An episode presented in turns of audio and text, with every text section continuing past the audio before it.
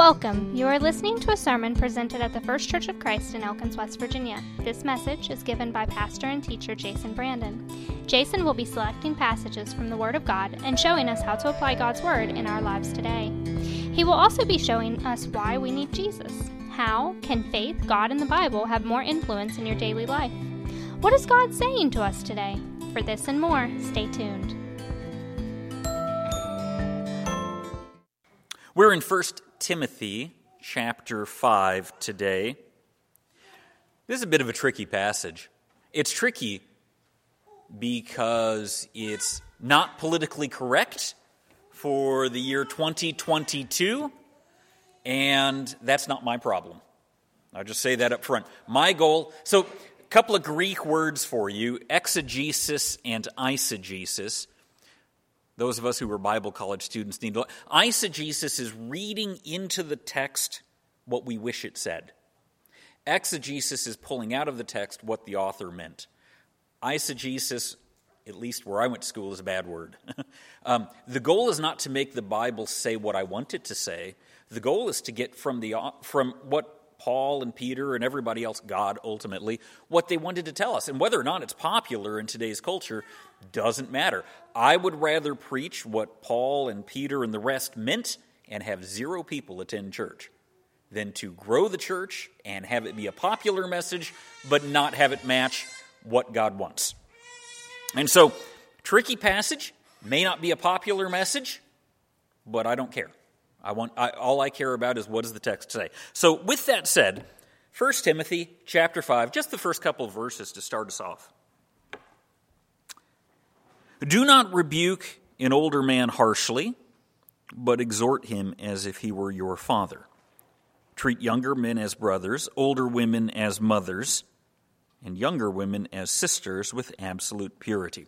So this segues us into what we're getting ready to talk about and Paul is going to go into a little greater detail in a couple of areas that need some specific focus, presumably for what the church in Ephesus was going through. Uh, the church is not a business or a club, and it's certainly not the government. The church is a family. This is how the church is to operate, not just as any old community, but the church is to be a family. And so then Paul is going to go into a little into a little bit more detail for a couple of groups that need specific focus and he's going to focus on widows and elders. Widows are in many ways back then the the mothers of the church. The elders are certainly uh, seen as father figures. And so, speaking as speaking about mothers and fathers within the church, uh, it, it's sort of looking like two ends, the, the two extremes. We know from Acts chapter six that the widows in the church had a tendency to be overlooked. They were, in some ways, at the bottom of the ladder.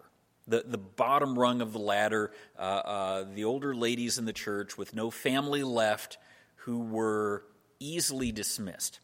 And in many ways, the elders were God given, the leadership of the church. And, and in this chapter, Paul kind of flips the ladder and says, here's how we elevate uh, the, these women in the church that are being overlooked. And for elders, he says, here's how elders are to be servants of the church. Um, this is this is how those on top, and I, and I put that in quotes for a reason, those on top are to serve. Uh, this is how we f- make sure that those on the bottom don't stay on the bottom. The church, if this is a priesthood of all believers, if this is the bride of Christ and the family of God, there shouldn't be a top and a bottom should there? I mean, we're, we're all equal in Christ, and it's easy to fall into this where some people are seen as higher than others and some people get overlooked, and I appreciate that Paul addresses that. These are the problem areas. The women.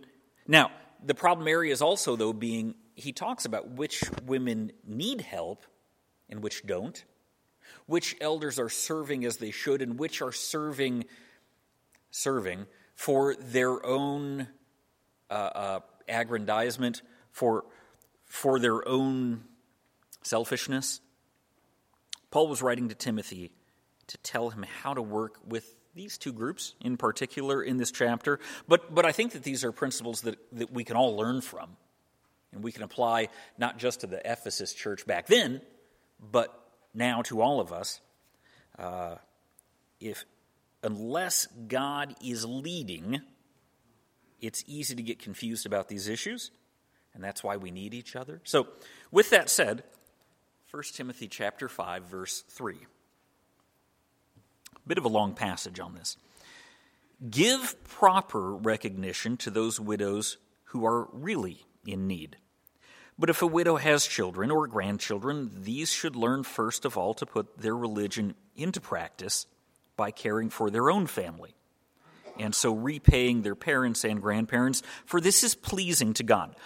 The widow, who is really in need and left all alone, puts her hope in God and continues night and day to pray and to ask God for help. But the widow who lives for pleasure is dead, even while she lives. Give the people these instructions too, so that no one may be open to blame. If anyone does not provide for his relatives, and especially for his immediate family, he is denied the faith, and is worse than an unbeliever. No widow may be put on the list of widows unless she is over 60, has been faithful to her husband, and is well known for her good deeds, such as bringing up children, showing hospitality, washing the feet of the saints, helping those in trouble, and devoting herself to all kinds of good deeds. As for younger widows, do not put them on such a list. For when their sensual desires overcome their dedication to Christ, they want to marry. Thus they bring judgment on themselves because they have broken their first pledge. Besides, they get into the habit of being idle and going about from house to house. Not only do they become idle, idlers, but also gossips and busybodies, saying things they ought not to. So I counsel younger widows to marry, to have children, to manage their homes, and to give the enemy no opportunity for slander. Some have, in fact, already turned away to follow Satan. If any woman who is a believer has widows in her family, she should help them and not let the church be burdened with them so that the church can help those widows who are really in need. Goodness, Paul, that's about as politically incorrect as you can probably get. Um, so, to give some context, which I think will help us, um, maybe maybe common sense context, but just in case, some some background that we should go over. The first, uh, keeping in mind back then, guys got married when they could afford a wife, and women got married at a childbearing age, and those ages are not the same. Um, average age, as I have read again and again, I can't prove this because it's 2,000 years later, but from what we understand, guys tended to get married when they were around the age of 30. Women tended to get married when they were around the age of 15. That's just what I've heard. And, and I read this just the other day, um, even only 200 years ago, the average life expectancy was in the 40s. And, and we say that because there was so much childhood mortality back then that that affected what the average age was. But certainly in biblical day, no hospitals and the modern medicines and penicillin and all this stuff, for, for guys, for anybody to live past the age of 40, 45 was pretty unusual. And so if women were getting married at 15 and guys were getting married at 30, and on average maybe 40, 45 was, was life expectancy, there was, back in biblical days, something of an epidemic of widows. Unmarried women who were widowed at the age of maybe 30. Uh, there, I, I suspect that there is a reason that, that, that once we read about, uh, uh, after Jesus' childhood, once we read about Mary, we never read about Joseph again. We, we read about Mary, we never read about Joseph, and, and I am convinced, because there's no excuse. When Mary goes and, and, and Jesus' brothers go to get him and bring him home, there, I, Joseph, I, I am convinced Joseph would have gone with her if, if he thought that, if he was still around. Um, this was a common problem back then. So, widows, and we read this in Acts 6, widows in the church were a problem. We don't read about widowers. because they didn't exist that much uh, comparatively. Widows would have been an epidemic in the church back then, more so than today. And the second thing, which again is really obvious, there was no Social Security back then. It was not the government's problem to take care of people in need. The government didn't do that back then. That's what family did. But what happens if you have no family? And so that's that's the background that just was. You can say, oh, how dare they back then? That's not our problem. We can't fix that. This is just the world that, that, that God, through Paul, was writing in. There were a lot of widows in the church, and they weren't being taken care of uh, because there was no program to take care of them. Uh, it was a very different world back then. This is where the church was to shine. The church could set an example for how God's perfect family, not perfect because we're perfect, but a perfect plan. The Bible gives the perfect plan for God's family. Uh, that's where the family of God should shine. But I also think that Paul is very, very clear on a few things, isn't he? Those in need are to be taken care of, and we all recognize that's different than those in want. There are things that we need, there are things that we want. And in the year 2022, in the very affluent country of the United States of America, so many Americans get needs and wants wrong, and we get them confused. Uh, just, just like now, the world was full of people who wanted money, um, but, but at the same point, uh, uh, don't want to work for it. And the world had that problem back then, and the world has this problem now that there are people that want money, but they don't intend to work for it. Uh, there, there were widows that were in honest need, and Paul, using the example of gossip, there were women who weren't in need and were busy doing other things. Widows that were too old to work and raise a family. Widows that were young remember there's that under 60 number, widows that were young enough that they could still be industrious, still young enough to get remarried. Paul says to take care of the real needs. And, and then specifies also when, the fam- when their own families can't. That wasn't every, every widow at the age of 60 was suddenly supported by the church. No, it was the widows who were over 60 who didn't have family. That it's an, Paul is very clear on this. It is the job of all Christians to look after their own family first and not make that somebody else's problem. Now, in cases of the widows who didn't have family and who were part of the church and were still in need, then that was where the church was, was to help out. And again, I remind you that this was in a world that didn't have Social Security. That doesn't mean that the church can't help people out, but we also do have some programs in place to help people in need, part of what our taxes go for, right? Paul's instructions were important because this was the section of the church back then that was the most overlooked. Again, in Acts chapter 6, the, the apostles are made aware that this is the portion of their church that is being overlooked, and they have to take special steps to take care of this.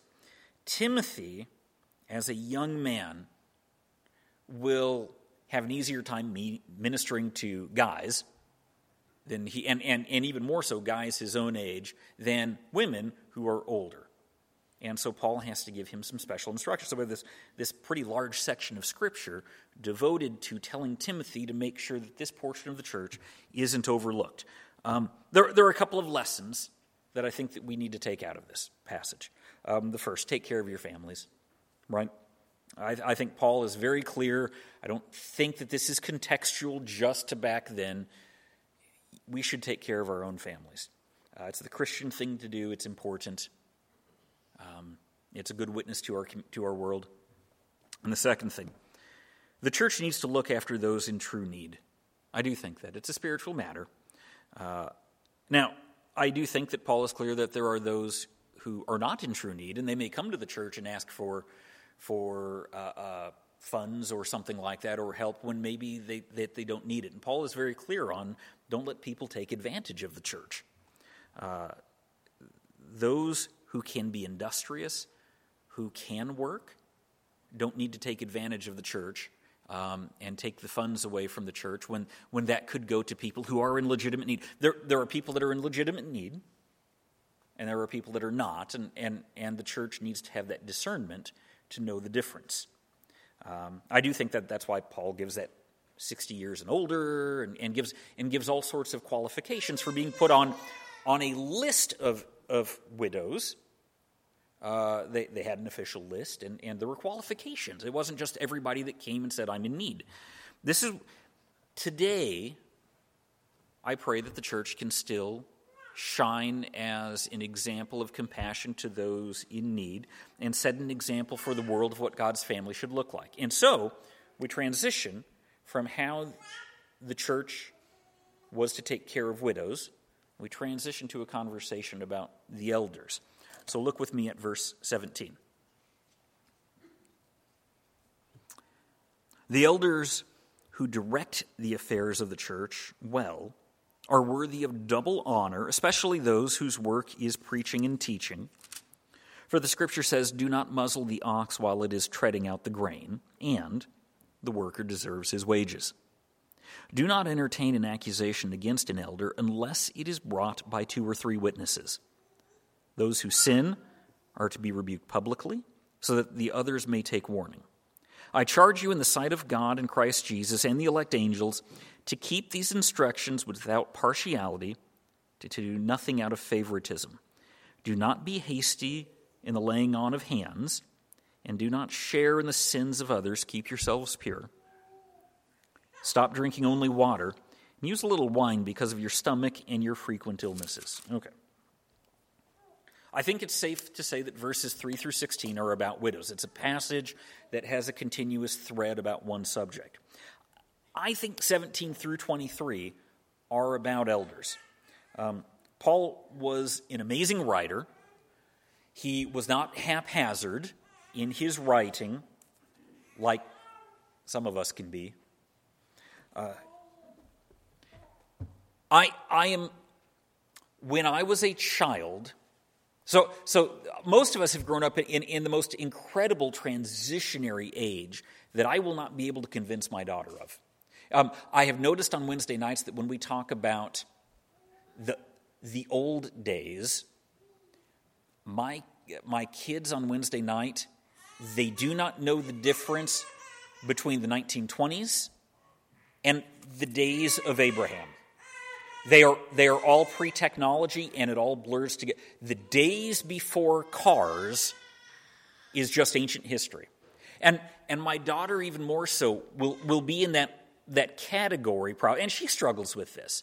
Um, when when I, I remember when I was a kid, my, my, my parents got Pong, which was this video game console with two knobs, and it was a ping pong game that was just a square that bounced across between two lines on a TV screen, and we were hot stuff in the neighborhood. We were we were hot, and that giant big old thing sat on an ottoman that was shaped like a turtle, and I and I remember this from my childhood. And then my grandfather gave us this this computer. Now, modern day. Heaven's sakes, my, my cell phone can do infinitely more than what this Commodore 64 with a cassette drive could do. I had a game called The Temple of Apshai, and it took two hours on a cassette drive to load. And I loved that game. And I looked forward to Saturday when I had time to load it. Um, and, that, and that was when I was in junior high. So, pre junior high, we didn't have a computer. And so now I'm just spoiled, rotten with computers because I can type stuff and then and type it mercilessly wrong and then hit backspace which is my most worn out key on my, on my computer because I, I type things poorly, and then retype it, and autocorrect lets me know when I get words spelled wrong, um, which, which is good because I usually get the word the spelled wrong when I'm typing too quick. Uh, and, and, and what, what a joy. And, and frankly, even before we had computers, Bic made those pens that had erasers. What a br- I mean, not only did pencils have, they had pens with erasers. What an amazing concept. And paper was cheap my, my child will not will, grow up in this world that, that, that she doesn't remember. I mean, doesn't remember those days when we did it, we did writing by hand as much. Um, you know, they're not teach. I, We had to learn how to count change, right? They don't, don't teach kids that anymore. The computer, the cash, the register, and your your you know self. It's more important for kids to learn how to use the calculator than it is to do it on paper almost these days. I don't remember. Maybe, nobody. Paper's been cheap for a long time. It wasn't in the days of Paul. Papyrus was a big deal. Writing, there were no erasers.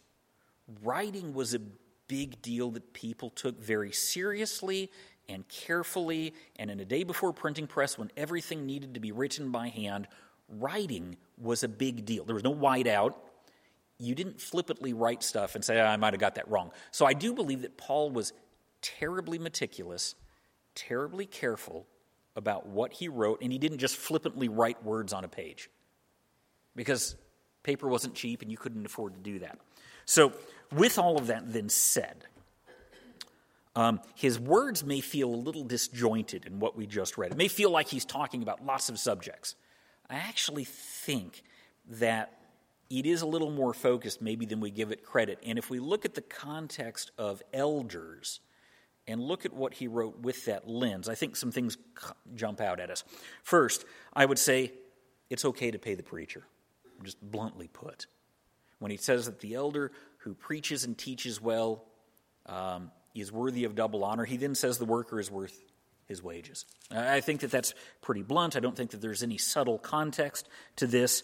The, the double honor is the title, he's an elder, and two, he gets paid. I, I think that that's the double honor that we're talking about, both, both the title of being an elder and the payment. Um, and I, and I, I think that that's I think that's the most obvious reading out of the context. Paul has already talked about elders in chapter 3, but now he's specific on a class of elders that run the church well and preach and teach well. Uh, I, what I read out of this is that the preacher is part of the team. Uh, there's a danger in treating, and so many churches do this. I'm grateful you guys don't. Uh, so many preachers are treated as an employee and when things aren't going well, that's fine, we'll hire somebody new.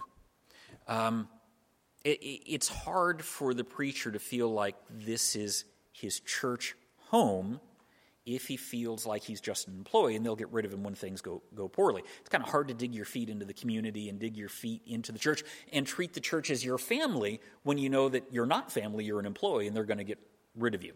It is a caution to all churches don't treat the preacher like an employee, treat him like part of the team, part of the family. You guys do this. I want to be very clear on this. That's not, that's not an ac- uh, as we're putting sermons on, on, on uh, the internet, uh, that's, that's an encouragement for others. And I would say keep up the good work. I appreciate that you have made Pamela and I uh, and Calypso, this feels like our home. It is our home. We love it here. We're part of the team, and we appreciate that very much. Um, like, like all elders, the preacher is not to work for his own interests. We all work for God, don't we?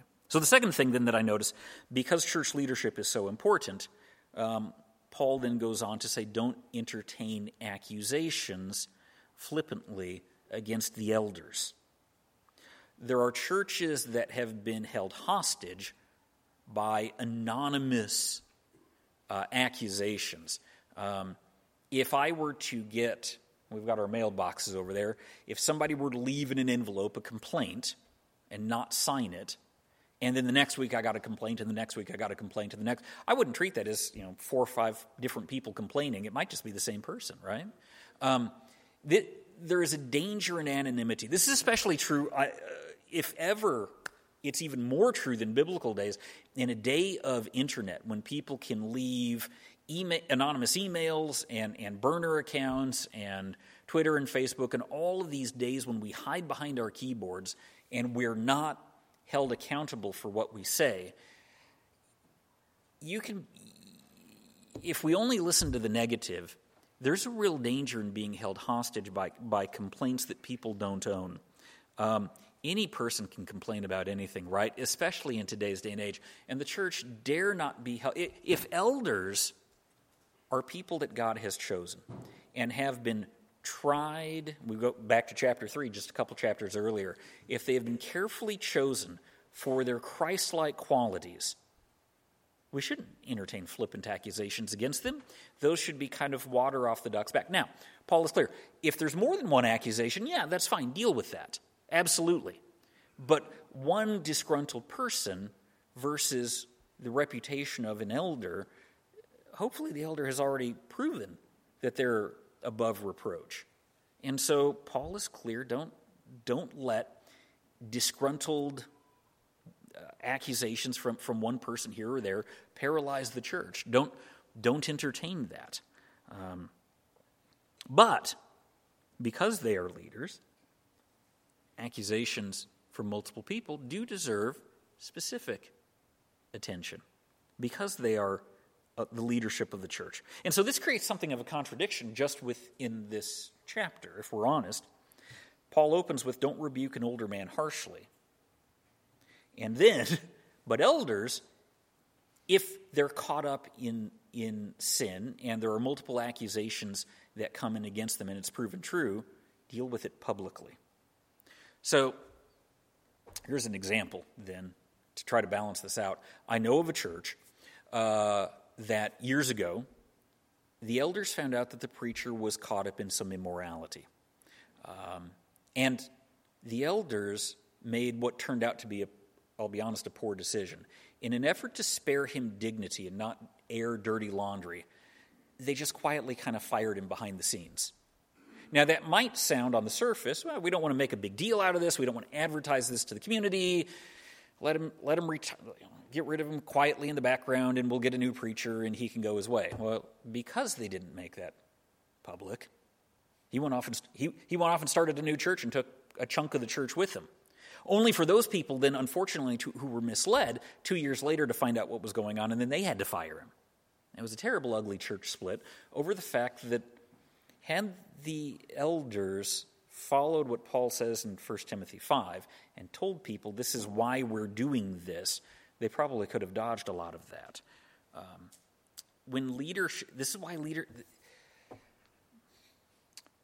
I, I don't want to say that only crazy people are, are, are volunteer to be church leaders, but I, I, there is there is a level of responsibility and stress and and you are on something people are people are looking at the preacher and the elders to set the example and so there's a, that added responsibility means that there has to be some accountability um, you have to be willing to be under the spotlight some people might call that a special kind of crazy i think that if you're living a christ-like life i don't think it's crazy you just recognize that that's an added responsibility and you examine yourself and say, Am I willing to do this? That doesn't mean that elders are always going to get it perfect. But we also recognize there's a difference between losing your temper and, say, a gross sin that destroys the reputation of the church. Now, keeping in mind that we're talking about elders, then I want to look at these last three verses that we looked at. Um, number one, Paul says, I charge you in the sight of God and Christ Jesus and the elect. Um, and the elect angels to keep these instructions without partiality. Do nothing out of favoritism. No favoritism, no picking your favorites. This applies to elders. Don't get, uh, uh, it's not about the elders getting their way. Elders are not the good old boys club. They're not to be that. They, they don't rule the church. The temptation might be to make the elders the elite of the church, uh, to look up at them at the top. But the head of the family is still God, not the elders. Uh, it's not about the elders getting their way. So, no favoritism, specifically in context of the elders. I, and I think that that's a fair warning for Timothy. This isn't about you, Timothy, picking your best friends and you're the council of elders and you're gonna, you're gonna, you guys are going to get your way. Then verse 22, uh, and again, we read this before. Do not be hasty in the laying on of hands. What does that mean? Like healing? No, uh, laying on of hands for elders. The choosing, that's, that's how elders are chosen in the New Testament. The laying on of hands, and do not share in the sins of others. Keep yourself pure. Um, don't be hasty in choosing elders. Make sure that you choose the right people, the right guys for the job. Elders are to be above reproach. You won't have these problems we talked about earlier if you pick the right people and don't hastily uh, rush through it. When the world sins, the elders should be set apart from that and above that. The integrity of the elder is, is the most important aspect in choosing elders. And then verse 23, this may not this may just seem like this verse out of nowhere, but verse 23, stop drinking only water and use a little wine because of your stomach and your frequent illnesses. Okay, it's an odd verse in the midst of this eldership thing. But and and and what makes it a little bit odder is when we go back to 1 Timothy chapter 3 verse 3, when we talk about the qualifications of elders, we say not given to drunkenness. All right. Um, don't, don't be drunk. Timothy, make sure you drink a little bit. Little contradictory, even within the same book. Okay. I, I, I, I think the short version is Timothy, don't be a drunk, but, but there's a legalism here. I, I have known a few Christians that won't use NyQuil because it has alcohol in it. Now, if you want to make that decision for yourself, that's fine. NyQuil, NyQuil is liquid gold. When I'm sick, that stuff is, is pure bliss uh, to help me sleep through a cold and all the other things that are, that are wrong at life um, when, when I'm sick. It's medicinal. I don't drink NyQuil for pleasure. Um, Timothy, back in, again, our pre medicine days, a little bit of wine. Don't be legalistic, a little bit of wine to help you out with your medical need. Um, John the Baptist came neither eating nor drinking, and they said he was crazy. Jesus turns water into wine, and apparently very good wine, as they said, Boy, you saved the best stuff for last.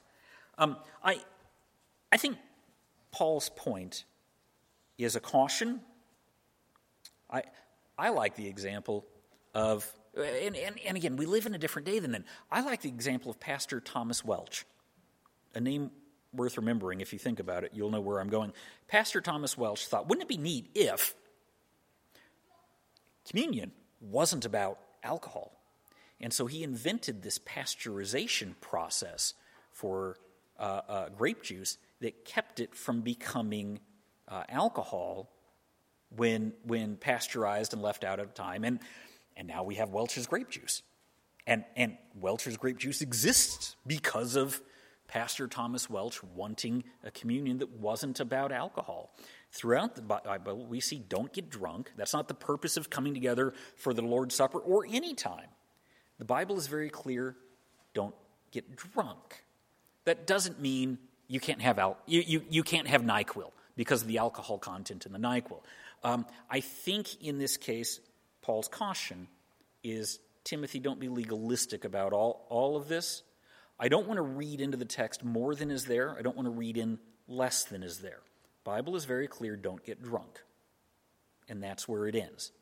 Um, we, I think it's call against legalism on, on that. And, and again, we do live in different day back then. Back then, in a day before refrigerators, um, all grape juice tended to turn into wine. And we see that Jesus turned water into wine. I'm grateful that we live in a day when I can go buy grape juice and I don't have to buy it with the alcohol in it, and thus save myself that concern when the Bible says don't get drunk. I'm grateful that we live in that day and age. Um, these days, when people make alcohol, it's on purpose. Uh, and, and back then, any, any, any drink of fruit fermented and became alcohol. I'm grateful that we live in a day when, when I don't have to worry about that. Elders Here's the point of this passage elders are to be men of respect, elders are called to live up to the call, and that's what we're called, that's what elders are called to do. Now, as we finish this up, I want to skip ahead to chapter 6 briefly. And then we'll come back and pick up the two verses we missed. Chapter 6 All who are under the yoke of slavery should consider their masters worthy of full respect, so that God's name and our teaching may not be slandered. Those who have believing masters are not to show less respect for them because they are brothers. Instead, they are to serve them even better because those who benefit from their service are believers and dear to them. These are the things you are to teach and urge on them. Again, we've got this passage that might make us uncomfortable. It seems like Paul is not saying abolish slavery. He's saying, here's how Christian slaves are to act. Why wouldn't he abolish slavery? Well, praise God that slavery is abolished today that we live in a world where slavery is gone. Oh, we've still got to work, right? We, we use the phrase wage slave to talk about the fact that Monday morning rolls around and we have to force ourselves to go to work. You hate work on Monday morning, That's normal. work is work because it's not pleasant. Sometimes we might feel like slaves, and I think that this can apply to employees. Treat your bosses with respect. I think that's an easy application, especially if your boss is a fellow Christian. Treat your boss with respect. Don't take advantage of them. When one Christian takes advantage of another Christian's generosity or faith, that's a tragedy. Let us be the best of employees as witnesses to the unbelievers, to our brothers and sisters. When we apply this to employees and even employers, I think that this becomes a pretty straightforward passage. All right, I said I was going to pick up verses uh, 24 and 25 as we close. The sins of some men are obvious, reaching the place of judgment ahead of them. The sins of others trail behind them. In the same way, good deeds are obvious, and even those that are not cannot be hidden. We talk about all men. Anthropos is our word, so it means men and women, uh, all mankind. Our good deeds should be off, obvious. 1 Thessalonians 5.22 says, in the NIV it says avoid every appearance of evil, but I don't like that translation. The Greek word morphe, um, if something morphs, it transforms, it changes. The New King James Version says avoid every form of evil, and that's a far better translation. Um, uh, avoid not the appearance of evil, because if I avoid the appearance of evil, I could be sinning behind the scenes and you just don't notice it. Avoid being transformed into evil. How do we do that? We be Christ like. Not, not just for appearance, but all the time, we are like Jesus. Our hymn of, our hymn of invitation today is hymn number 442. Be like Jesus. This is, it, again, this is a tough passage to get through, and there are a lot of difficult contextual verses that apply somewhat back then, and it's kind of hard sometimes to pull these out from back then and, and apply them in modern day. And yet, we don't want to make it say what we want to say. We want to know what Paul, what God through Paul, wants to tell us today, whether or not it's popular. But I think that chapter 5, as so much of the Bible can be summed up in, as be like Jesus when you interact with the church. Follow Christ, not just in name, but in, in, in all our actions. Um, if we're not Christian, then it's hard to be like Jesus because that's the, the first thing about being like Jesus is becoming a Christian. If you're not a Christian, I definitely want to talk with you about what that means. Um, it's also easy to call ourselves Christian in name only. But so much of what we've been reading as we've been reading through 1 Timothy has been not just what we call ourselves, but what we do as the church. And this is not always easy. It's not always natural. It's not just something that intuitively comes to us. If anything, when I read through 1 Timothy, there's some hard work to this at times. It doesn't come natural, and that's why we study this. Um, if you have a decision to make for Christ, I want to talk with you about that.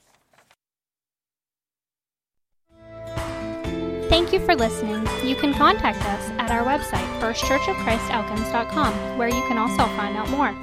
Have a nice week.